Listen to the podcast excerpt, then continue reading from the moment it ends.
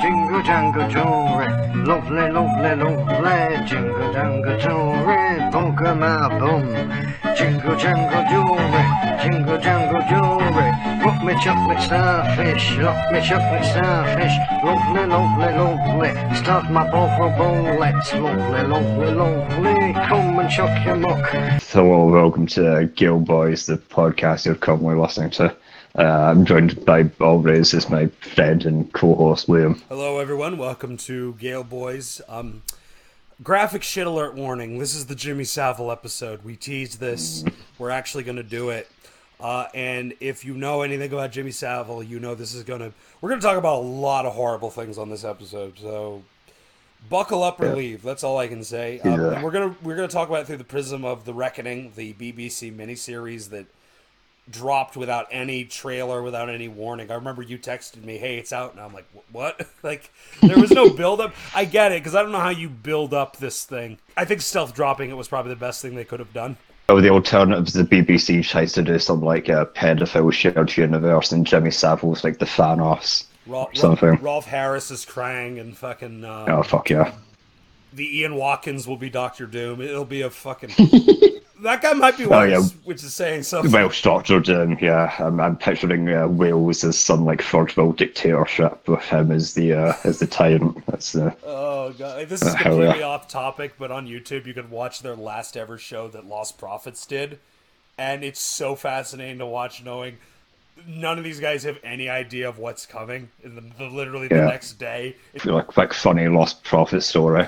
Um, I think it was like the final year of, of uh, high school for me. This was like 2012. My friends group was like half like gamer guys, half like goth girls, and all the goth girls were going and were like, "Oh, um, can't wait to see uh, Lost Prophets playing at uh, playing at Glasgow." And then a week later, all that shit came out, and it's like, "Oh, oh no." oh yeah, no, it's uh, it's it's a fucked up story. Uh, yeah, for those who don't know, look up Ian Watkins, and I'm not even gonna say what he did because it's it's that horrible. we'll talk about Jimmy he's a- but Ian Watkins, all fucking lemons for this podcast. Yeah, he's a bloody nonsense. They're all bloody nonsense, in it? Fucking, uh, fucking non-silent, man. He, he, Yeah, it is funny how um Britain's weird because it's like half the Facebook pages here are like pedo hunters or shit, like these roving bands of vigilantes that accosting people, and then you look into like half our celebrities are just like high-profile pedophiles. all right, Russell Brand as well. There's a lot of them. Yeah, It's uh-huh. fucked up. Uh, and that's going to get into the fallout of uh, Jimmy Savile as well. A bunch of people went down because of it. But uh, before we get into awful, awful shit, let's get into the news.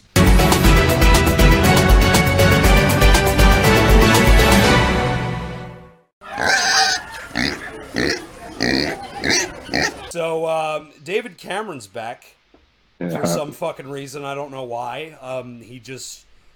I think you you described it perfectly when we were off mic. Um, this is like when you're watching a you're six seasons into a TV show and another character just comes back randomly. Like, oh, you're alive still. Okay. Yeah, he's like whenever the uh, Reverse Flash pops up in the uh, the Flash TV show, he's just there to you know remind you that he's he's still kicking about. The the, modern Conservative Party, which is just full of like crazy right wing QAnon psychos, have brought um David Cameron back, the the guy who gave us gay marriage in 2013. The the, the reason why he like resigned in 2016 was because he um he gave us the Brexit referendum, campaigned against it. He spent like 32 million on uh, posting leaflets through people's door, like telling them to vote against it. And then he just ate shit and was forced to resign. It was, uh, it was very funny. I, I feel like with Cameron coming back, this is equivalent to an America, like fell back in love with George W. Bush. There is this desire to return back to semi-normal conservatives. I, I feel like Trump and Boris Johnson, a lot of these people are like, man, remember when we had war criminals in office that weren't fucking lunatics and weren't just complete characters? So I feel like that's there's something to that with bringing a some level of class to a a party that has fallen the fuck apart and has been taken over by grifters and Nazis. Oh, it's uh, well, everyone has the memory of a goldfish. Like George W. Bush was the art Trump. He was the guy that would like go on stage, give these fucking deranged rants, and everybody would make fun of him for it. But he was like the the sane president. You know, he uh, he redeemed America after 9-11 or something, whereas Trump was just some like failed game show host that didn't really do anything in that four years. He, he just like gave a tax cut to already wealthy people, and, and that was it. It'll be interesting to see if Cameron does anything, or is I think he's just there for lip service. I really don't think he's going to contribute much.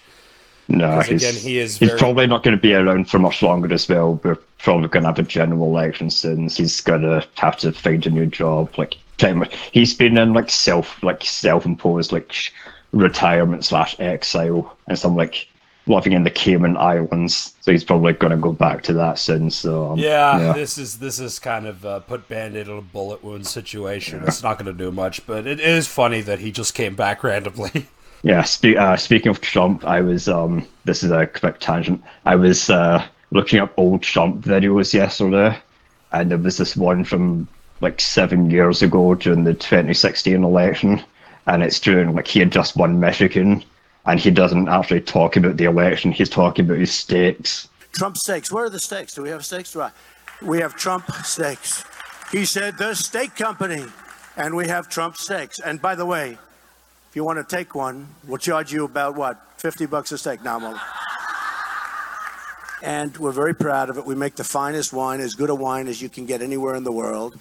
And I know the press is extremely honest, so I won't offer them any. But if they want, they can take a bottle of wine home. Oh God, it's it's like why, man? Yeah, you, the- you, you're you're like you're about to be president and you're still in like huckster mode. I have a feeling he didn't fucking expect to win, and then like, oh fuck, he actually won. So he had to have that moment of like, oh boy, Christmas is coming up, and I'm gonna. I particularly love the video of him telling the child, Are you still a believer in Santa? Because at seven, it's marginal, right? Oh God. really just being a di- like Trump was just the my favorite of all time. Will and this will be the history book one is the Ruth Bader Ginsburg reaction to Yeah, her death. The, the Elton John playing in the background, just absolute fucking masterpiece, man.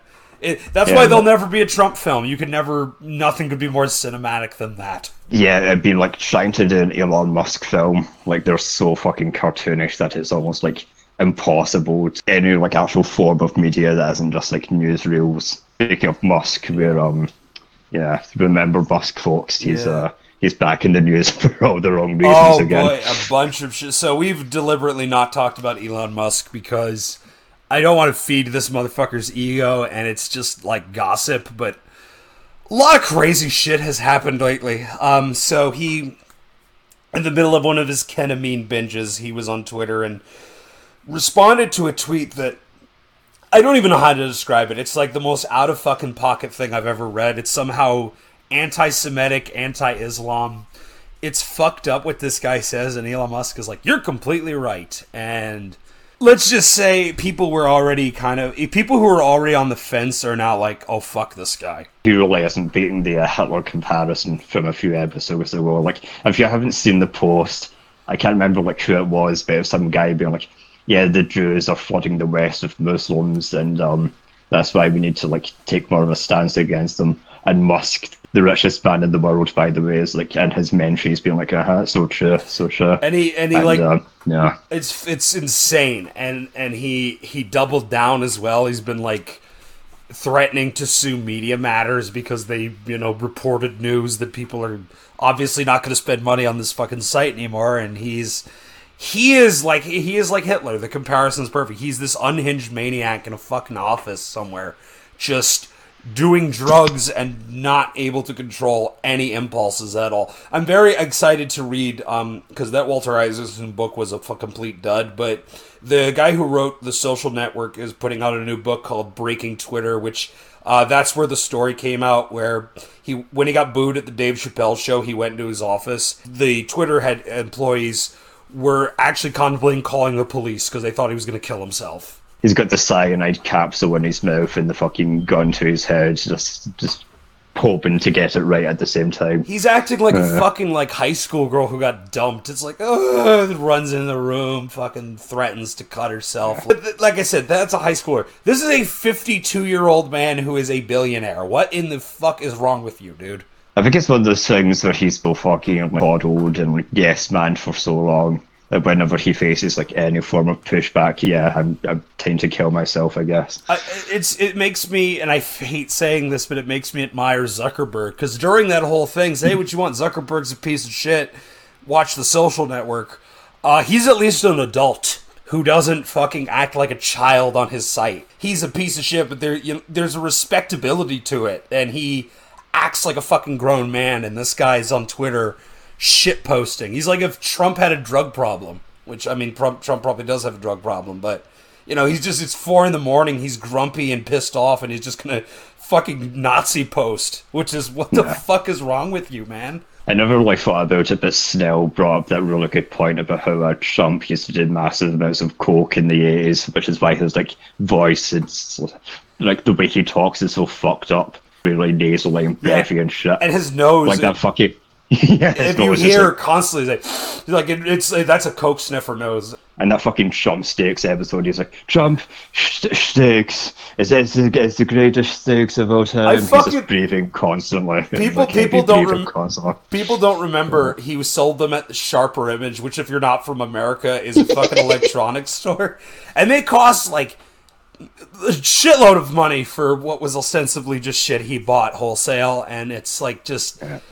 It's fuck me. I, I still kind of want to try the vodka at some point because I know he made Trump vodka that crashed and burned very fast. Yeah, like 90% of his uh, business ventures have just failed. Pretty much like Musk's. Like, Yeah. there's um internal uh, Tesla memos of the Cybertruck. They're like so afraid to actually like put it onto market. They'll just lose their entire fucking net worth because nobody's going to buy it. Well, they had a clause in their contract, which was uh, they got rid of this like a day after, where if you resell the car after before a year's up, they will sue you for fifty thousand dollars. Now that's that's a usual thing with like super limited edition cars. This is meant to be mass produced. They said like they were going to make seven hundred and eighty thousand of these cars by twenty twenty four and that has a lot of investors like, hey, why is this taking so long? Because this was announced in like, 2019, pre-COVID, and they have no idea how to actually make this thing because it's made out of stainless steel,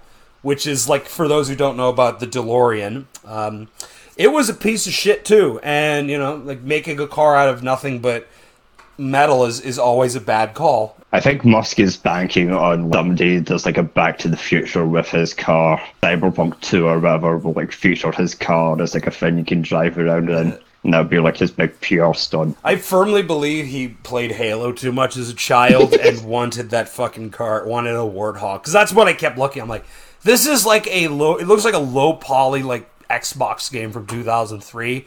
I don't know if it'll actually come to market. Apparently, it's supposed to, but. I feel like at this point, if you're buying a Tesla, you're complicit. If you look at Teslas on the road now, they're like what Buicks were. Every time I see one, I'm like, oh, you're an asshole who's driving this car. You're probably just a piece of shit. The only people I see driving Teslas are like upper middle class people like Ethan Hawke from fucking the Purge movie. They, they, they just live these gated communities because that's the only people who buy into Musk like save the world bullshit. Because Yeah. there was this kitty not that long ago when everyone in Wall Street just brought his fucking like electric car was to save the world bullshit, and now they're waking up to the fact that he's just some like fucking white supremacist retard that fucking shit posts on Twitter all day. Yeah, no, it's uh, Reddit broke his brain. I, I firmly believe. Yeah, Reddit. Something happened. I feel like that lawsuit with the um, the cave diver. Something happened because he would he lost his fucking mind because of that. The Thailand uh, cave diver who saved all those kids, and he called him a pedophile because they wouldn't use his fucking submarine. I'm playing through uh, Batman Arkham Knight now. I uh, I'm a PSN subscriber, so I got it for free, and the um the season pass for like three pound on sale yesterday. The entire plot of that is that uh, Batman's being slowly taken over by the Joker. So I like to imagine that's what's happening with Elon Musk. Every time he closes his eyes, he sees the fucking submarine guy. he just lives rent free in his head and shit. like I will say this, I, I did watch Thirteen Lives, and I was pissed Ron Howard didn't include that. I know it's not the point, but it would have been fucking hysterical if there was like a footnote in that movie about the whole fucking.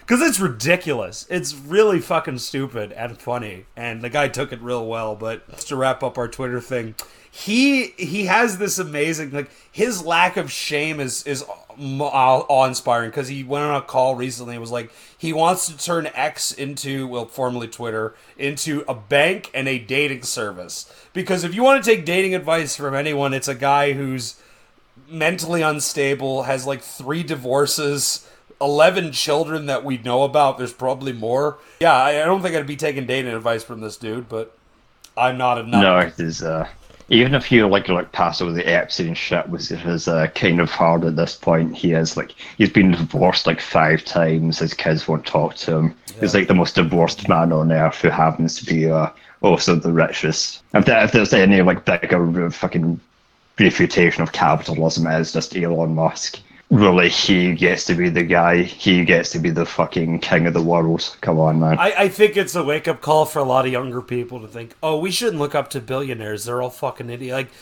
he got lucky because his dad was made so much money from apartheid South Africa, and hey, maybe billionaires aren't fucking aren't all smart. Some of them are just lucky. Uh, uh, but speaking of uh, apartheid, we're uh, going back to uh, everyone's favorite topic now. It reveals how like nobody was really like talking about Israel until like right this moment. Yeah. Because um during the whole like right of return thing in uh, 2018, like it would get some news coverage. It would only be like talked about in the usual circles like Twitter, like Twitter political discourse and shit. Whereas now like, everyone is talking about this. There was another like march in Glasgow recently, fifty thousand strong march in favour of a ceasefire. And yeah. it's like, damn. No, it's uh, the the tide is officially turning, and you know they're in trouble because they had the big march on Washington, the pro-Israel march, and um, there was a hate preacher there. John Hagee, who's yeah. um, he he was at the uh, Jerusalem embassy thing a few years ago with Trump, which is uh, very funny because he's like he's an evangelical, so his entire thing is like Jesus is going to return to Israel and kill all the Jews. You know, you're on the right side of history when John Hagee, a man who says Hitler did nothing wrong, is pro-Israel. Like that's so. Yeah. How do you do that? How do you think Hitler did everything right and yet you like Israel? I don't understand the the cognitive dissonance you fucking have to have. Cause fucking crazy. It's it that that speech. I'll probably play a clip of it. I'll, I'll try not to play the most extreme parts of it, but it's it's wild. Freedom loving democracy. Israel is this and more. Israel is the apple of God's eye. Israel is the shining city on the hill. Israel says, God says of Israel, Israel is my firstborn son. John Hagee, for those who don't know, um, Go look up Everything is Terrible. They do some amazing supercuts yeah, of his uh-huh. like, his Halloween special. We talk about Halloween is dangerous, and then intercut with his novel Avenger of Blood. We're going to talk about the dangers of Halloween and what you're exposing your children to. Stay tuned. I'm delighted to present to you my second novel, Avenger of Blood. But what is the unseen force behind the Harry Potter books? The driving force is the spirit of witchcraft. The Harry Potter books are a repackaging of witchcraft for your children. Witchcraft is the power through which Satan's kingdom functions, and it attacks the masculine nature of God and presents God as a feminist. We see Halloween associated with blood, fear, death. The Avenger of Blood has sworn to kill the Roman soldier who raped his sister on Patmos, making their lives a living nightmare. Which I kind of want to read it because I love the idea of fucking that guy writing a rape revenge novel. I think there's some there's some there's some novelty to that. Yeah, we've, we've talked about this briefly before about how like there's two types of conservatives now, and they both hate Jews. Yeah. Like Candace Owens has got into a lot of shit recently because she takes the like Kanye Hotep position on the Jews.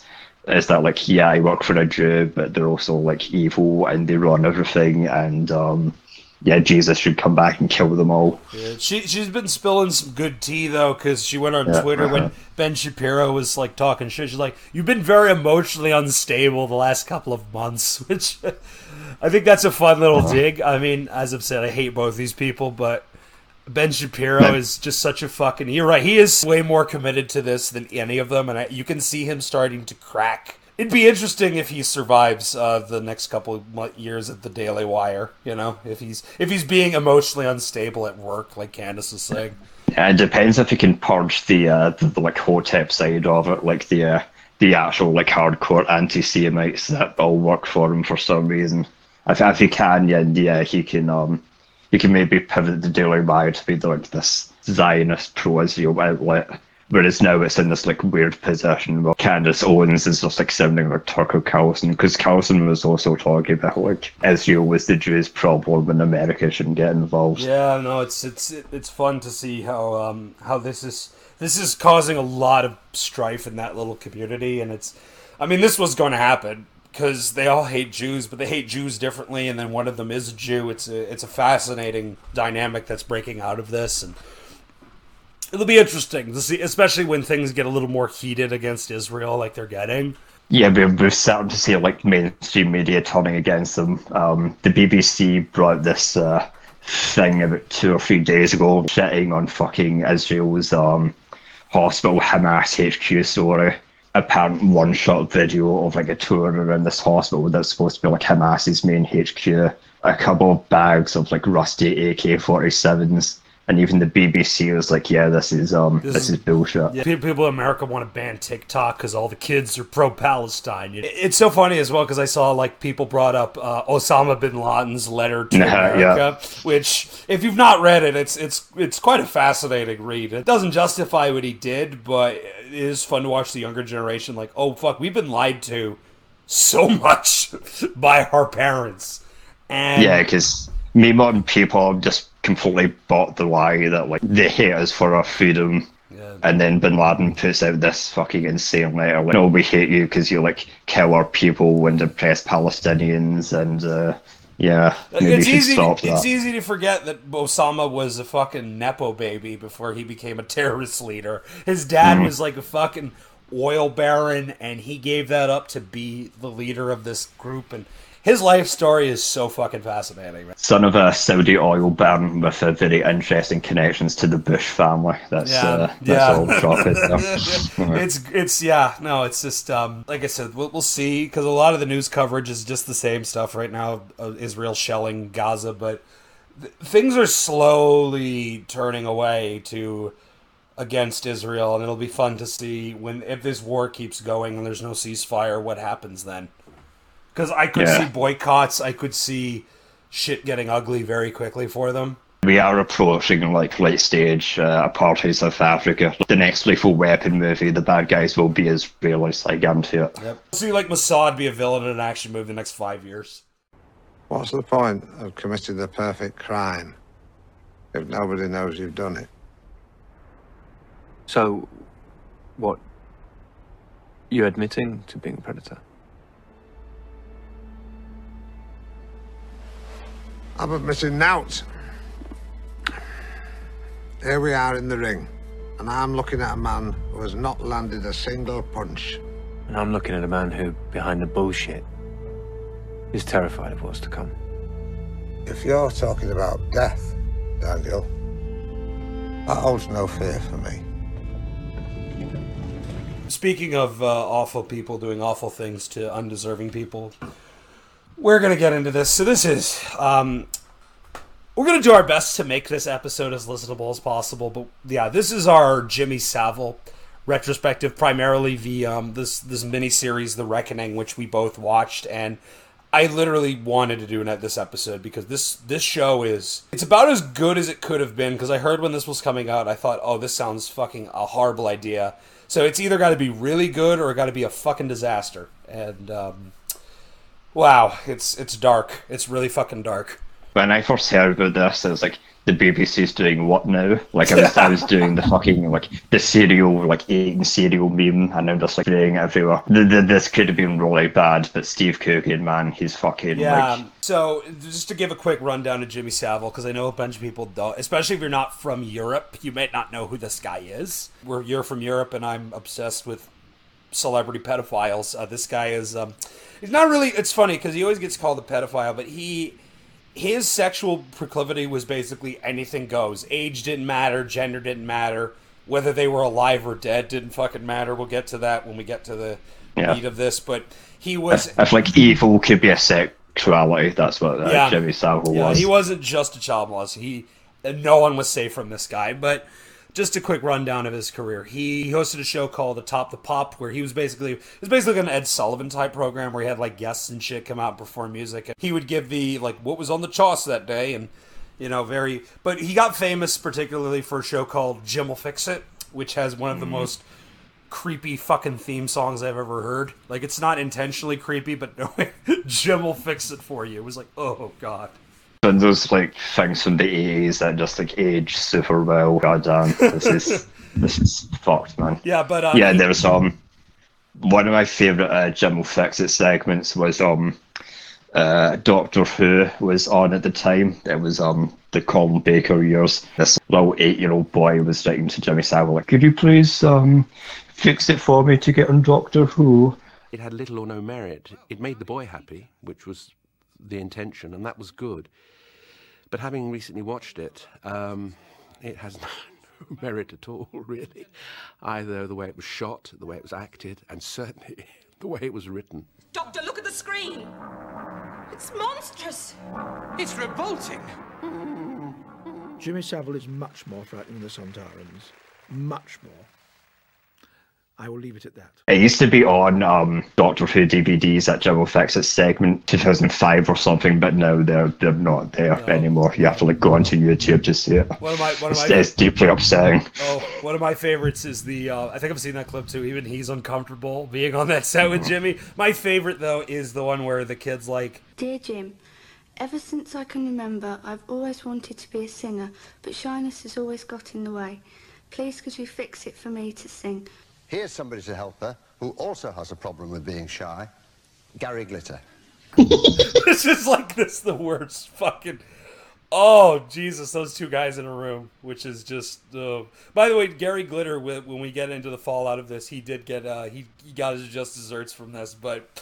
Uh, yeah, so he hosted the show. and He basically granted wishes. So you would mail into Jimmy, I want to fly or I want to be the mascot of Liverpool Football Club. He would do it. And Yeah. we'll get into He had a lot of political connections to make this shit happen. And uh, that probably is why he didn't go to prison for any of the shit he did. Have you ever seen a Wishmaster Andrew Divoff demon movie Yes. from like the uh, mid nineties? I'm picturing like Jimmy Savile's trapped in some gemstone, and he's giving people wishes, but it's like, yeah, I'll, I'll fix it for you to make Doctor Who if you you know come backstage with me, and you know. I, I picture uh, when I picture him in Wishmaster, I picture him as the monster from Wishmaster Two with the makeup and Yeah, everything. yeah. That Uh. yeah? So he he kind of just he's a huge media figure. He had all these charities and was on TV. He was on Celebrity Big Brother as well, which is fucking Yeah. bizarre if you've ever seen that. Sir Jimmy and all the housemates are in the kitchen.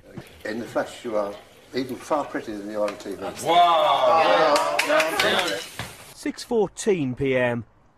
Sir Jimmy has asked all the housemates to write him a letter. Don't forget, ladies, that I'm available most weekends for home visits. You'll get punished now. Oh. Jim, look at you Doesn't now. matter, doesn't matter. Okay. He'll get punished, don't worry. Sir Jimmy has collected all the housemates' letters. My own back, don't worry. I'll get my own back. Good morning. Oh, oh I'm shattered. Oh, and all that's without Viagra. Andrew Tate also from a Celebrity Big Brother. God damn, man, that's a fucking scary house to be in. Jesus, no one's safe. Um, but he dies in 2011, and it's a huge fucking funeral, and he has this insane gravestone, which, by the way, does not exist anymore. It's been destroyed. But the, the, the tagline on this gravestone was, It was good while it lasted, which coming from him is the worst fucking thing he could have possibly put on that. But a year after he dies, all of this shit comes out like a fucking tsunami of just hundreds of rapes, hundreds of sexual assaults, and then the necrophilia accusations that were very underreported. This is being built up by the right wing press as if it only involves the BBC. It also involves the right wing press. Why, 10 years ago, did a reporter from the Scottish Sun go around a wedding boasting that everybody at the Sun knew about the Savile necrophilia story? Was it because they did have a necrophilia story, or was it because people from the Sun just go around calling living celebrities necrophiliacs? There's a question to answer there. Why did the News of the World and the Sunday People, which knew about this decades ago, not act? And who vetted the knighthood? Coco the Clown? This is 1990. That particularly lurid accusation that you've just brought to many people's attention is one that will. It's not been in the public domain. I know that. Why not, News International? You have a case to answer.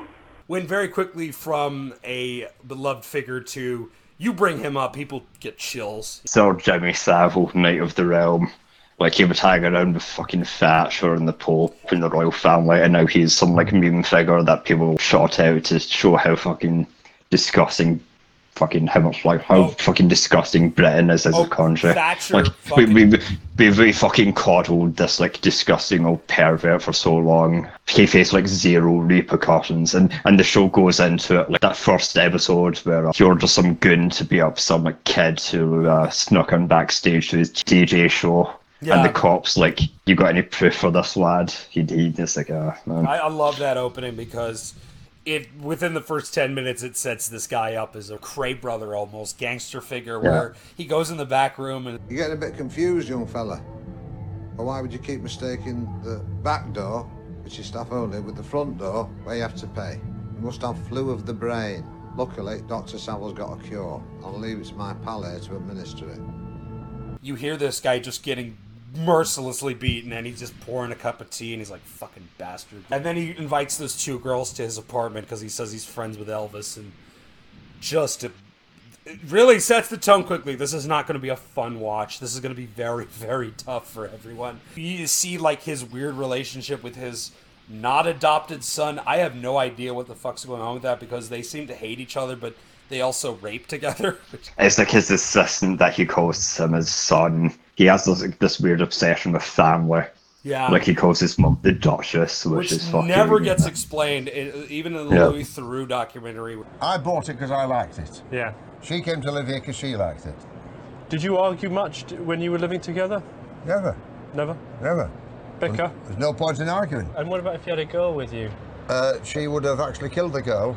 Did that not cramp your style a little bit? No, not at all. Since you couldn't bring girls home because your mum wouldn't let you sleep with women? No, I didn't want to sleep with them. Good heavens. I want to be with them. Anything more than two hours, brain damage. Yeah, whatever though. Yeah. Yes. You, couldn't, you couldn't canoodle with them because your mum No, wouldn't no, up but if you see the, over there on the horizon, Did that can not you- cramp your style a bit, Jimmy? I'll answer the question. If you see over there on the horizon Jimmy. a caravan camp, Yeah. I had a caravan there. So that was the, the, the, the love nest. So you couldn't bring girls back here really? Cause Well, I wouldn't do that because it was a lack of respect. For your mum? Yes. Really? A lack of respect. And my cleaner takes them out and gets them cleaned and freshened up once a, uh, about once a year. Now all this gear was gear she wore, so instead of slinging it away, I thought I'd hang on to it because these make better souvenirs than photographs. These are much nicer than photographs. So, they're, they're all the gear there. Can we take some of them out? Well, not really. Well, what do you want to take them out for? Do you want to wear them? I sense you, that maybe this is an emotional thing for you and, and, to, and, and you don't want to share it. No. And it's respect not, that. It's not emotional, it's a friendly thing. Nothing emotional. No? No. It's friendship. Friendship. Friendly is not emotional.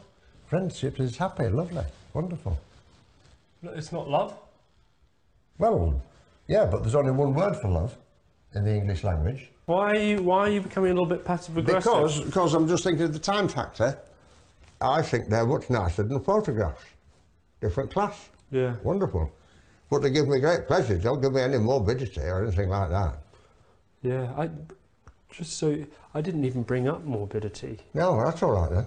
So, so why, are you bring, why are you bringing it up? That's the way your face looks. Well, I don't want to be disrespectful. It's obviously the the uh, the, the room which is closest to your mother, the most important person in your life. Uh, yeah, no, no, no, because you see, it's not a room that's important, it's the whole ethos, the fact that we were together for all our lives. That's the important bit.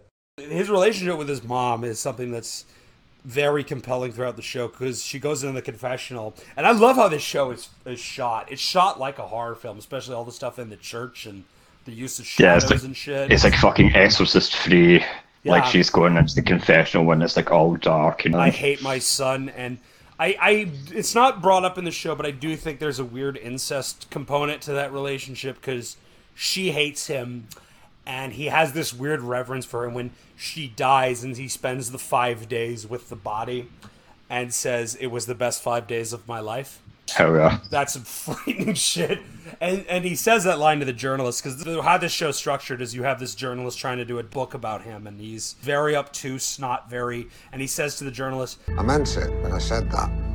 He said what? When I, when I promised her I wouldn't do any of that shit again. he turns on the recorder. What shit, Jimmy? And then Jimmy just looks at him and doesn't say a fucking word again. And that shows him getting in a fucking camper van with a child, and that's the end of the episode. And you're like, oh my god, this is harrowing. Yeah, Jimmy Savile back in his uh, real shit. It's it really is amazing how like, he died at like age 100 and whatever, like 420, and just nothing came out. Like it was an open secret for decades, but just he Oh. was just completely untouchable. Well, I mean, I mean, they bring that up in the first episode. The BBC doesn't want to hire him because they think he's a fucking creep. What do you think? He's our man, definitely. I know. All I can say is people I know at Radio Luxembourg have told me the man's an absolute shit. Well, how so? Vain, overbearing, untrustworthy. You've just seen how patronising his attitude to women is. That's just his show busy style, Anna. I wouldn't know. I don't move in show busy circles. But it's your show, not mine. Personally, I wouldn't touch him with a barge pole.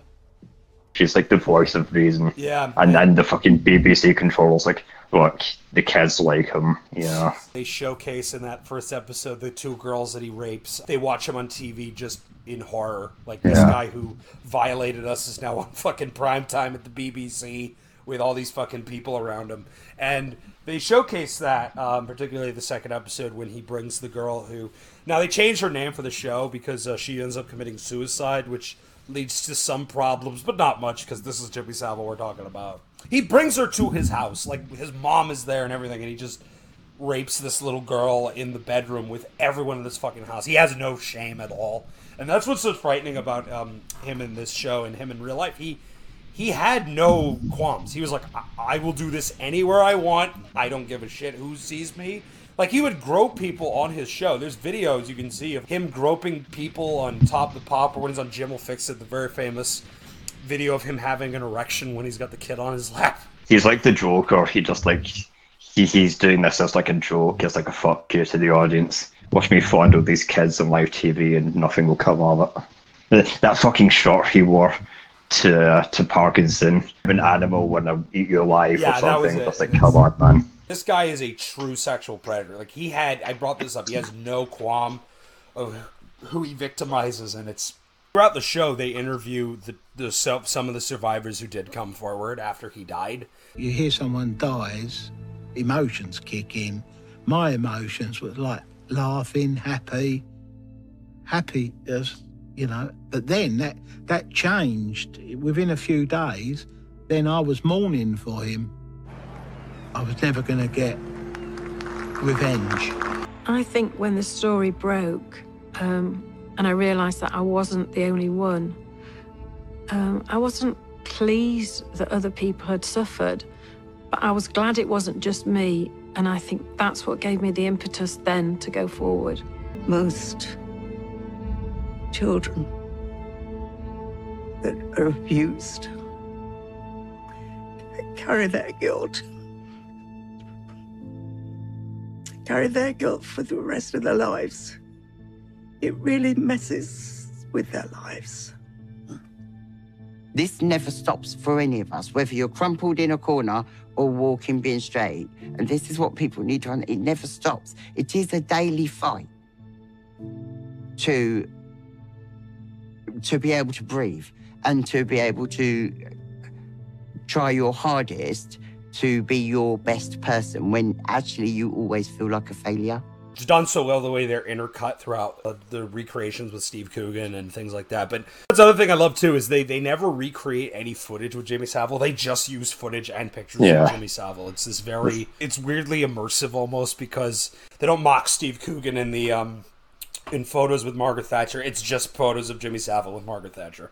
It's the BBC reminding you that Jimmy Savile was a real person and not just some comedian in old man makeup. Yeah. No, and the, Yeah. the, the thing about Steve Coogan that I love about him as an actor is that you know he is seen as Alan Partridge, really goofy shit. But he is a seriously trained actor. He's not a method actor per se, but like I've read stories when he would do Alan Partridge, he was in character for the entire shoot. So, Yeah. which sounds like hell on earth. If you're going to work, you got to interact with Alan Partridge all fucking day. But he, this is a performance. He should get a BAFTA for this because this is, this is an absolute fucking mountain of a performance. He is doing the voice. He is, he gets the mannerisms and the way he looks at people with the fucking just, oh, it's he's repellent in all the right ways. Coogan's had a pretty weird career now that I think about it. Like he's mostly known for doing like TV, like the Alan Partridge show, but he'll occasionally do a movie. Like he did that weird Around the World in 80 Days movie with Jackie Chan. If you remember that. I remember that. That was Arnold Schwarzenegger's last movie before he Yeah, became governor. yeah. Uh, but boy. you know, he's like he he's but he's like a seriously trained actor. By the way, Alan he released a new book as Alan Partridge, and I want to read Hell it yeah. because it um he does the cover exactly like the Elon Musk Walter Isaacson cover. The, there was a British newspaper that reviewed it, and it's just this is the perfect review of this. It's like one book is about a narcissistic asshole who hates everyone around him, and the other book's about Alan Partridge. Yeah, which yeah. is fantastic. Just he talked about doing that. People are like, why would you do this? And he he had some pretty interesting comments. He's, he provokes a very, very the, the real revulsion uh, when I said I was doing it. A lot of people wondering why we're doing it, but as all these things, um, I think people, it's a, he is a, was a fascinating man and was able to hoodwink a whole nation uh, because he was so famous and successful and was at the time well loved by people before they discovered the awful truth about him. Um, but that that that by itself is uh, is I'm of the mind that you know to to sort of prevent these things happening again, you have to look at them. It's like an uncomfortable process, but you, you sweep things under the carpet and try and turn your back on someone like this. Then I think the people a lot the, the revulsion is because people feel the whole nation was either hoodwinked or, if you're being less kind, complicit. People play Hitler and play serial murderers, and no one bats an eyelid. But there's a lot of consternation about me doing this as an acting job. It was, uh, you know, it's sort of what all actors want to do is play, um, you know, whatever your views on him, uh, a, a, a fascinating, although you know horrific, but certainly uh, a fascinating figure who really is a manifestation of something else that was sort of deeply wrong in, in British society. I think that's why it's, it's not just about him; it's about what kind of uh, society um, lays the groundwork for someone like him to to operate. So it's called the reckoning because we, we have to rectify that. Yeah, this guy existed, did all this shit, and we did nothing to stop it. And I'm not sure if it works in like you know prestige drama TV, but I I think it's such a he does such a good job of just really making you really showcasing how repellent this man was and how you know for all the in jokes this guy was dead serious like he went on um what was it i can't remember the show but he says like i'm feared in every school girls school in the country You used to be a wrestler, didn't you? Is that right? I still am. Oh, yeah. I'm feared in every girls' school in this country. Have I got news for you or something? Some like British uh, comedy panel show that he would like go on occasionally for some reason. It's I think the reason why it is called the Reckoning is because it's the BBC having a reckoning with itself. That's that's one of the things I was worried about is the BBC will like kind of whitewash their history with Savile, but No, no, they they are they're pretty open about like The- how badly they fucked up the there. title card at the end where they said they suppressed the Newsnight story to air the tribute that they had already Yeah. made for him Uh-huh. is pretty fucking. I got it. Like, ooh, that is that's bad look. And I, especially love the ending too because you, you see the shot where, by the way, if you're in that cemetery, they never remove the body; they remove the grave. But his body's still there. So if you want to go piss, uh, if you gotta go take a shit or take a piss, I know a great place Yeah. to do it. Uh, but It's like the end of uh, Day of the Jackal when uh, Edward Fox is planted into an unmarked grave. That's uh, Jimmy Savile right now. What's so fucking haunting is there's flowers laid there. Who the fuck is laying flowers for this guy? Fuck you, people. And Yeah, just but- that one girl who, that one woman who's like, Don't let this ever happen again.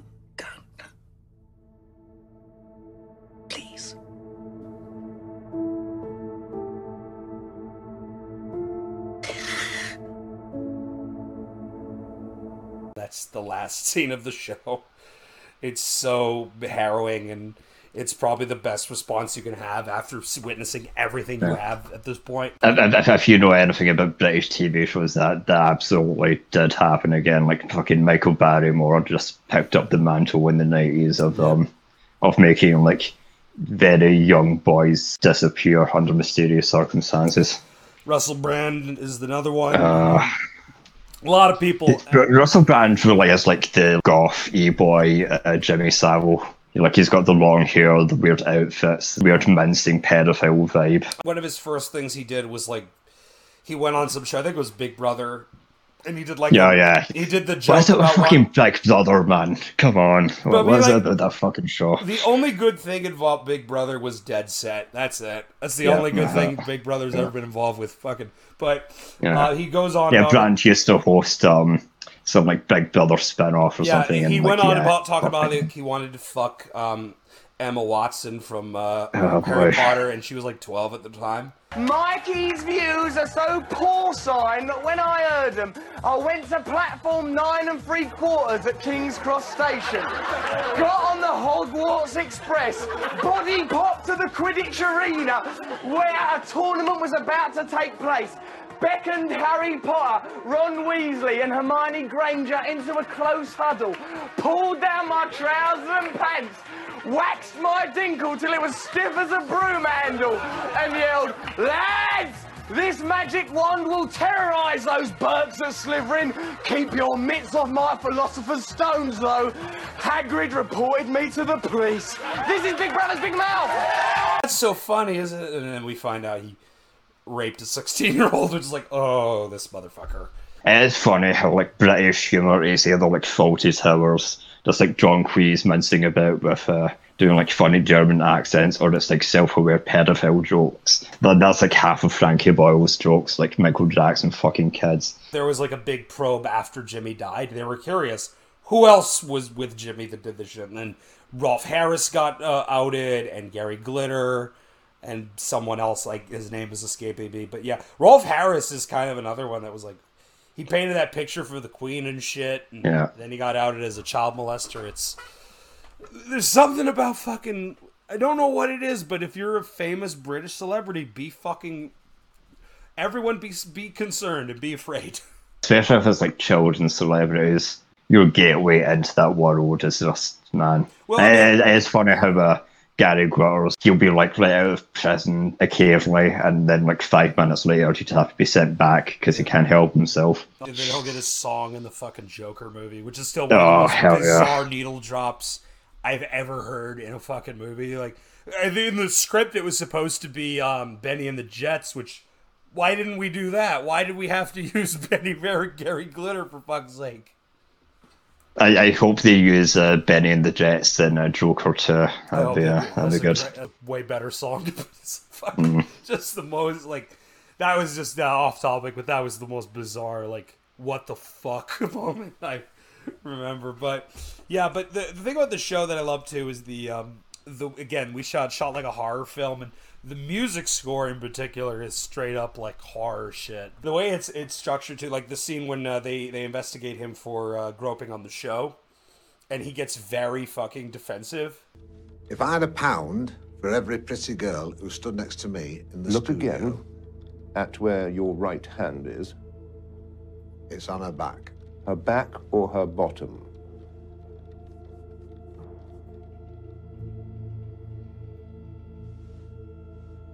Her lower back. You've an odd idea of human anatomy, Mr. Savile. Perhaps they taught that at the public school you went to. They didn't at mine. the the way he like deals with uh, people that are just about to out him. Like you have that scene where um he's going to the uh, the newspaper that we occasionally do like columns for, and he like, he he doesn't overtly say I'll shut you down, but he like very heavily implies I could sue you into oblivion. So don't you fucking dare publish anything about me. That's the thing about psychopaths. They need to have control of the situation. And um, a great example of that is when the journalist says, fuck this, I'm going to leave. And he freaks out because he's not in Yeah. control of the situation anymore. He's like, I'll tell you everything. I'll tell you everything. And then he like dies two days later with a very haunting final shot where He's in his chair, and he crosses his fingers, and Yeah. and he does that as well when they give him his last rites. And it is it is chilling. It is very Yeah, he's he's he's obsessed with Catholicism. Like his whole thing is he's a, a goody goody Catholic boy. He's in hospital and uh, elderly black elderly is um asking him if he wants to like take part in last rites, and Sam was like, "No, why would I want to do that?" that guy um comes up when he when they do the when the morgue scene when we Yeah, bring up the- and that scene is fucking bone chilling. What are you doing? Just checking she's all right. What do you mean? With the family, to see her. That's not for you to do. Get out. Don't you dare tell me what to do. I'm telling you, show some respect. Her family will be here any minute. Please, leave. That's what I mean. The control, and he does this with his weird son as well. You'll have to drive yourself. I don't have to do anything. I don't see why I should spend my whole life as your gopher. Because you know which side your bread's buttered. Because without me, you'd been out. Roof over your head, work. I could find work. Oh, yeah, who with? And even if you did, a word from me and you'd be out on your ass. Am I right? Yeah. Sorry. Sorry, father. Sorry, father. I always get what I want, and I'll fucking I'll fire you, and I'll make sure you never get a job again. Like really, just even like which is fucked up for a guy that like knows that like he is raped with you, which you Yeah. would think he'd use that as blackmail. he tries to do that, and I think the third episode where um he's like called to some like ba- like empty bingo hall, Yeah. and his uh, quote unquote son is like, "Look, uh, I just got caught fucking a fifteen year old. So if they're if, they're looking into me, they're probably going to start looking into you soon." Yeah, yeah. the- He calls it the age of consent problem, which is Yeah, oh, that's yeah. so disturbing. oh, that really made my skin crawl. That one, but yeah, it captures the psychopathic traits so well, and like just the the descent into depravity with the corpses, and like I we talked about this. If Jeffrey Epstein had lived a little longer, he probably would have gotten into that as well. Because I feel like, Yeah. like, you start from like grown women, then you go to men, then you go to kids, and then you're like, fuck it, let's try dead bodies. You're just bored as shit and you want to try something new. And I think that's what this is. Yeah, it's the hostile thing. Like you start off as a sex pervert, and that ramps up to like torturing people to death, And then which is like th- th- there is this weird conspiracy theory that he had people killed, which is Oh, like, yeah, sure, I believe oh, it. Oh, that goes into my favorite Jimmy Savile factoids. I, I, I'm gonna post this in the show notes. Um, I would use it as the thumbnail for this episode, but it's it's too big of a picture for a thumbnail. But there's a picture of Frank Bruno, the British heavyweight boxer. He is at Broadmoor, and he is pictured with Peter Sutcliffe, the Yorkshire Ripper, and Jimmy Savile. It's one of the Oh, most yeah. bizarre pictures I've ever fucking seen. I don't know how this happened, but three men who shouldn't even be in the same room together are in the same room together. And I, I, I love the conspiracy theory that people believe that I think it was the third victim of Peter Sutcliffe's. People think Jimmy actually killed her and framed Mhm. Peter for it. He would hang out at Broadmoor, which is where Peter was was staying. Yeah, Sutcliffe. F- Thatcher basically gave him the keys to Broadmoor, which is one of the more like insane things she did. Yeah. Could you imagine the conversations him and Peter Sutcliffe had? Could you No, fucking imagine? Like, he, he, god damn it. I mean, just probably was saying, hey, good job, that one girl you did. Like, it's so. And I hate to say it, I think Jimmy might be worse than Peter Sutcliffe. I know Peter Sutcliffe's a horrible person, but he didn't do. Genghis Khan didn't do as much damage as Jimmy Savile did. Yeah, it is wild how like allowed to do all this. The, the, the way Thatcher's portrayed in this show, she's like this. Um, she's like your granny, concerned busybody granny. Welcome to Chequers. Oh, and thank you for fixing it for me to become Prime Minister. As promised. You do realize the Labour government left this country's finances in a terrible state. I warned Mr. Callaghan that the pot would be empty the way he was carrying on. He let himself be bullied by the unions, ran up a mountain of debt, strikes, rubbish on the streets. A terrible mess, no question. And I'm afraid some of the blame rests with Mr. Heath when he capitulated to the miners. Well, now, if you show a minor weakness, he will have you for breakfast, and I should know I was one. Really? Hearts of lions, but give him an inch, they'll take a yard. I rather think you and I are cut from the same cloth, Jimmy. Well, uh, humble origins, uh, and we know money doesn't grow on trees. So I hope you'll understand why my government can't help financially. And I do think it's vital people learn to help themselves. Which is why I'm determined to raise this money by hook or by crook. Then I'll strike a bargain with you, Jimmy. If you did somehow raise the funds for the building, I'll try and find the money to run it. In that case, ma'am, we have another deal. I, I'd like to imagine she just she knew what was going on behind the scenes. She just didn't give a shit. Yeah, that's a Margaret Thatcher is. There's a weird relationship with like British media because if you watch The Crown, she's portrayed as like a girl boss, which is very Yeah, Gillian fucking, Anderson. very fucking distasteful. I'd say. I'm a girl boss. See, let me go bomb the Falklands. Fucking Jesus. Yeah, I was I was thinking. Yeah, um, I was actually going to mention the Crown earlier because like the Reckoning could have very easily been the Crown. It would have basically just been the Steve Coogan show with like no archival footage, no victims, just like full on docudrama. But no, the BBC were um they were smart here to put in that fucking archival footage. Well, the guy who wrote this, um, it- it's weird. We talk about this. British TV, like prestige TV, is weird because you have The Crown, you have Downton Abbey, and then you have lurid as fuck crime dramas like this, like Yeah. the, the the the Levi Bellfield one, Manhunt, things like that. Um, yeah, the David Tennant did one of uh, Dennis Nilsen not that long ago. Uh, but uh, the guy who wrote this wrote Appropriate Adult, the Fred West, um, the one with the Dominic West, Yeah, yeah. which is weird as fuck because I'm a huge fan of The Wire, and I forget he's British. so if I watch The Wire, I'm like, Jesus, like you- it's good casting too because it's uh and it's To, to be fair, McNulty's accent is uh, not that great in The Wire, to be honest. No, it's not. no, no, it's not.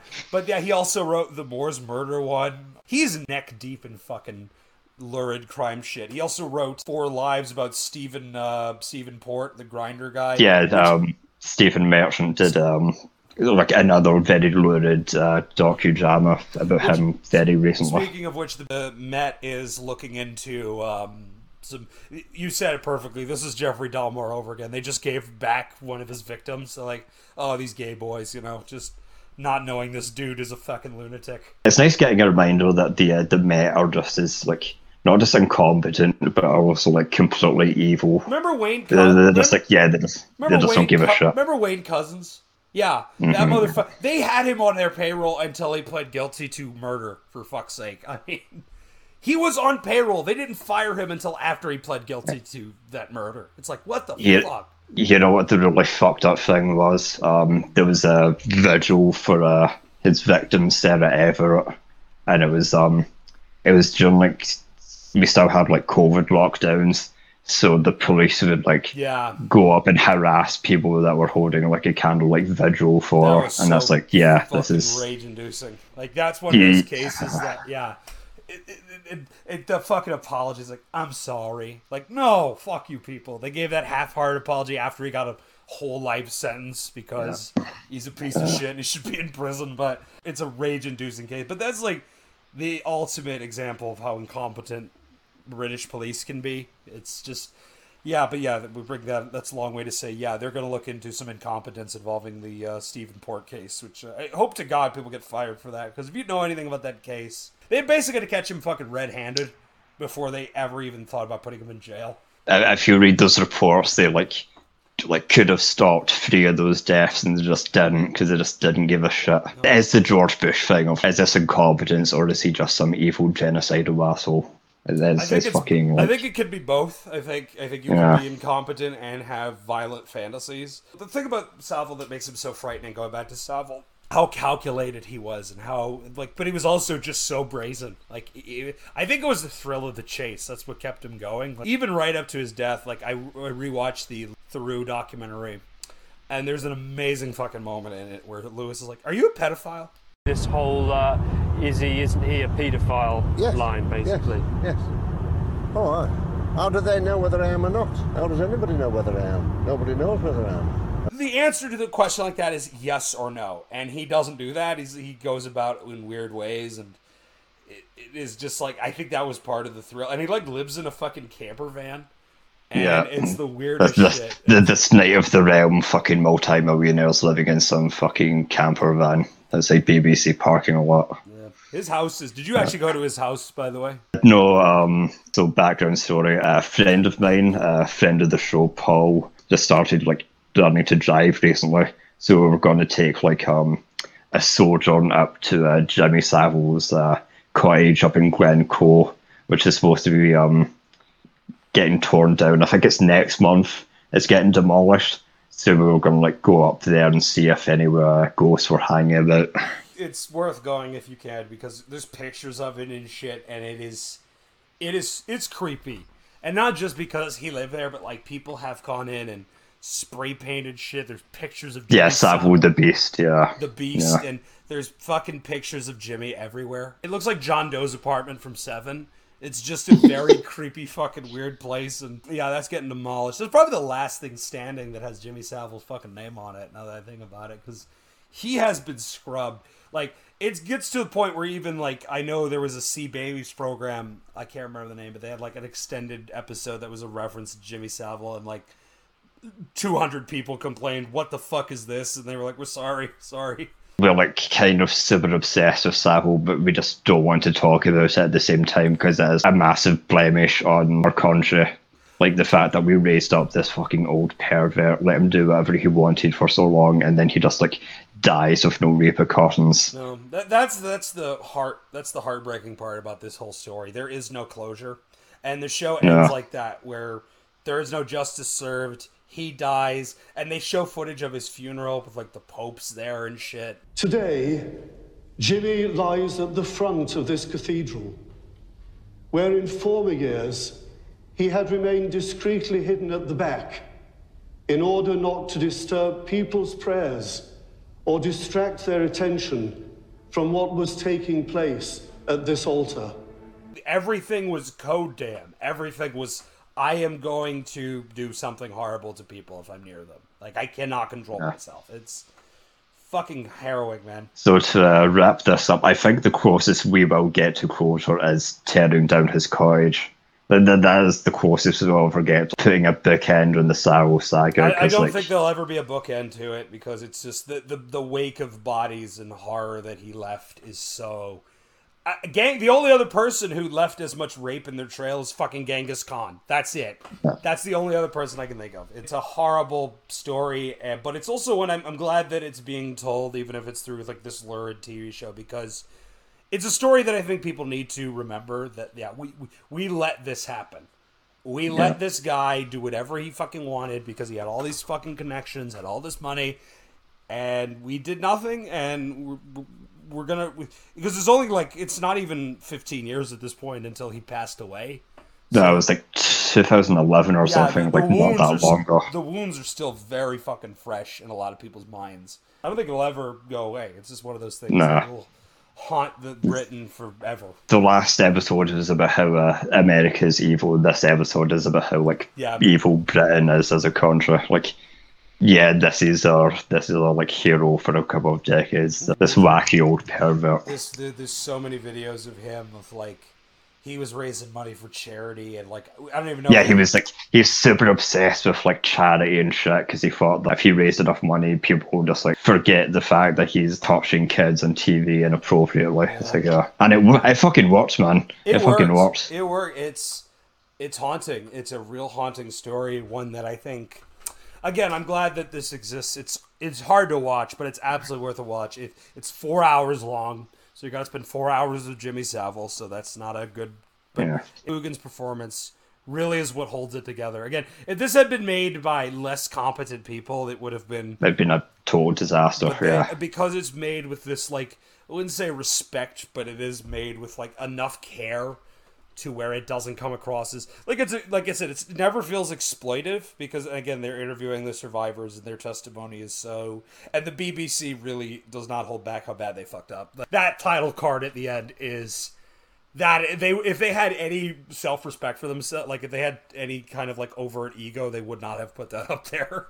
I think that was Yeah. like the real because this was actually made by the BBC. It was an independent production that got picked up by the BBC, which is even weirder. I think Yeah, it's weird how uh, the BBC really don't want to talk about this. This is, of course, to still come to like addressing the Savile thing. Yeah, I don't think they've even apologized to Johnny Rotten, who I brought that up before. No. Johnny Rotten, say what you want. I mean, but he like in '76 was like, "Hey, this pedophile, why the fuck is he on TV?" And they Yeah. fucking axed him and didn't let him Yeah. on for decades after that. again, open secret. Speaking of uh, comedians shitting on Savile, one of my favourite uh, Chris Morris bits is uh, back when he used to do his radio show for the BBC. We keep you up to date. The main story so far Jimmy Savile drops dead at the Stoke Mandeville Boxing Day bash, but the patients are far from mourning. The majority, if not all of them, are extremely relieved that he's now dead.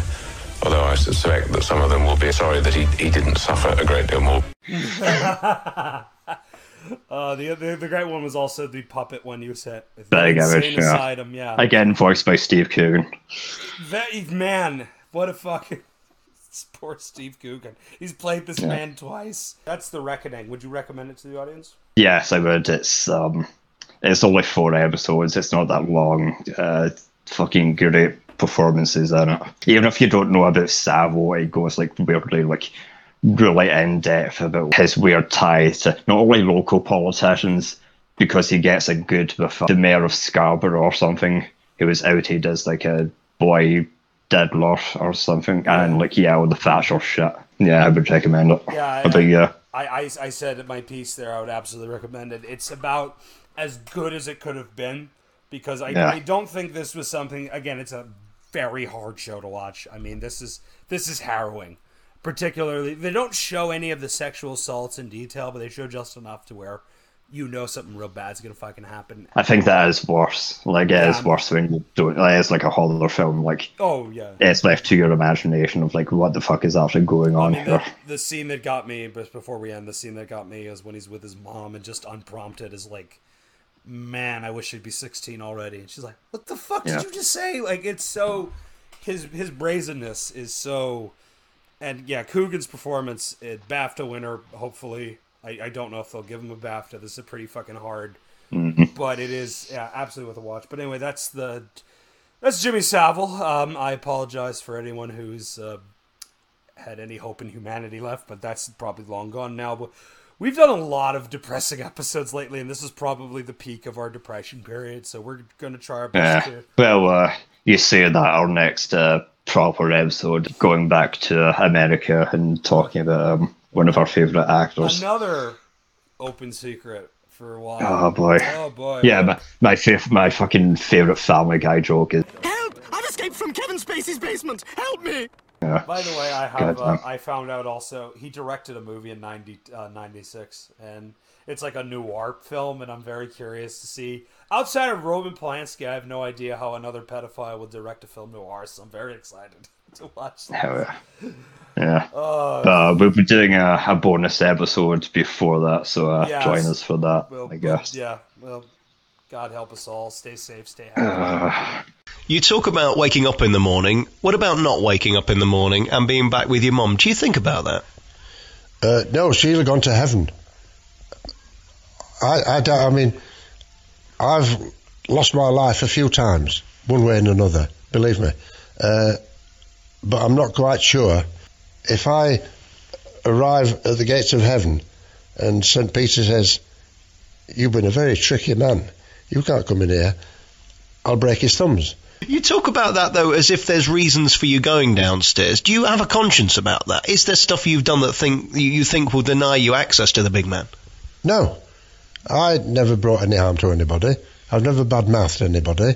It sounds a bit yucky, uh, but it's my nature. It's my lifestyle. As sooner or later, you get your comeuppance.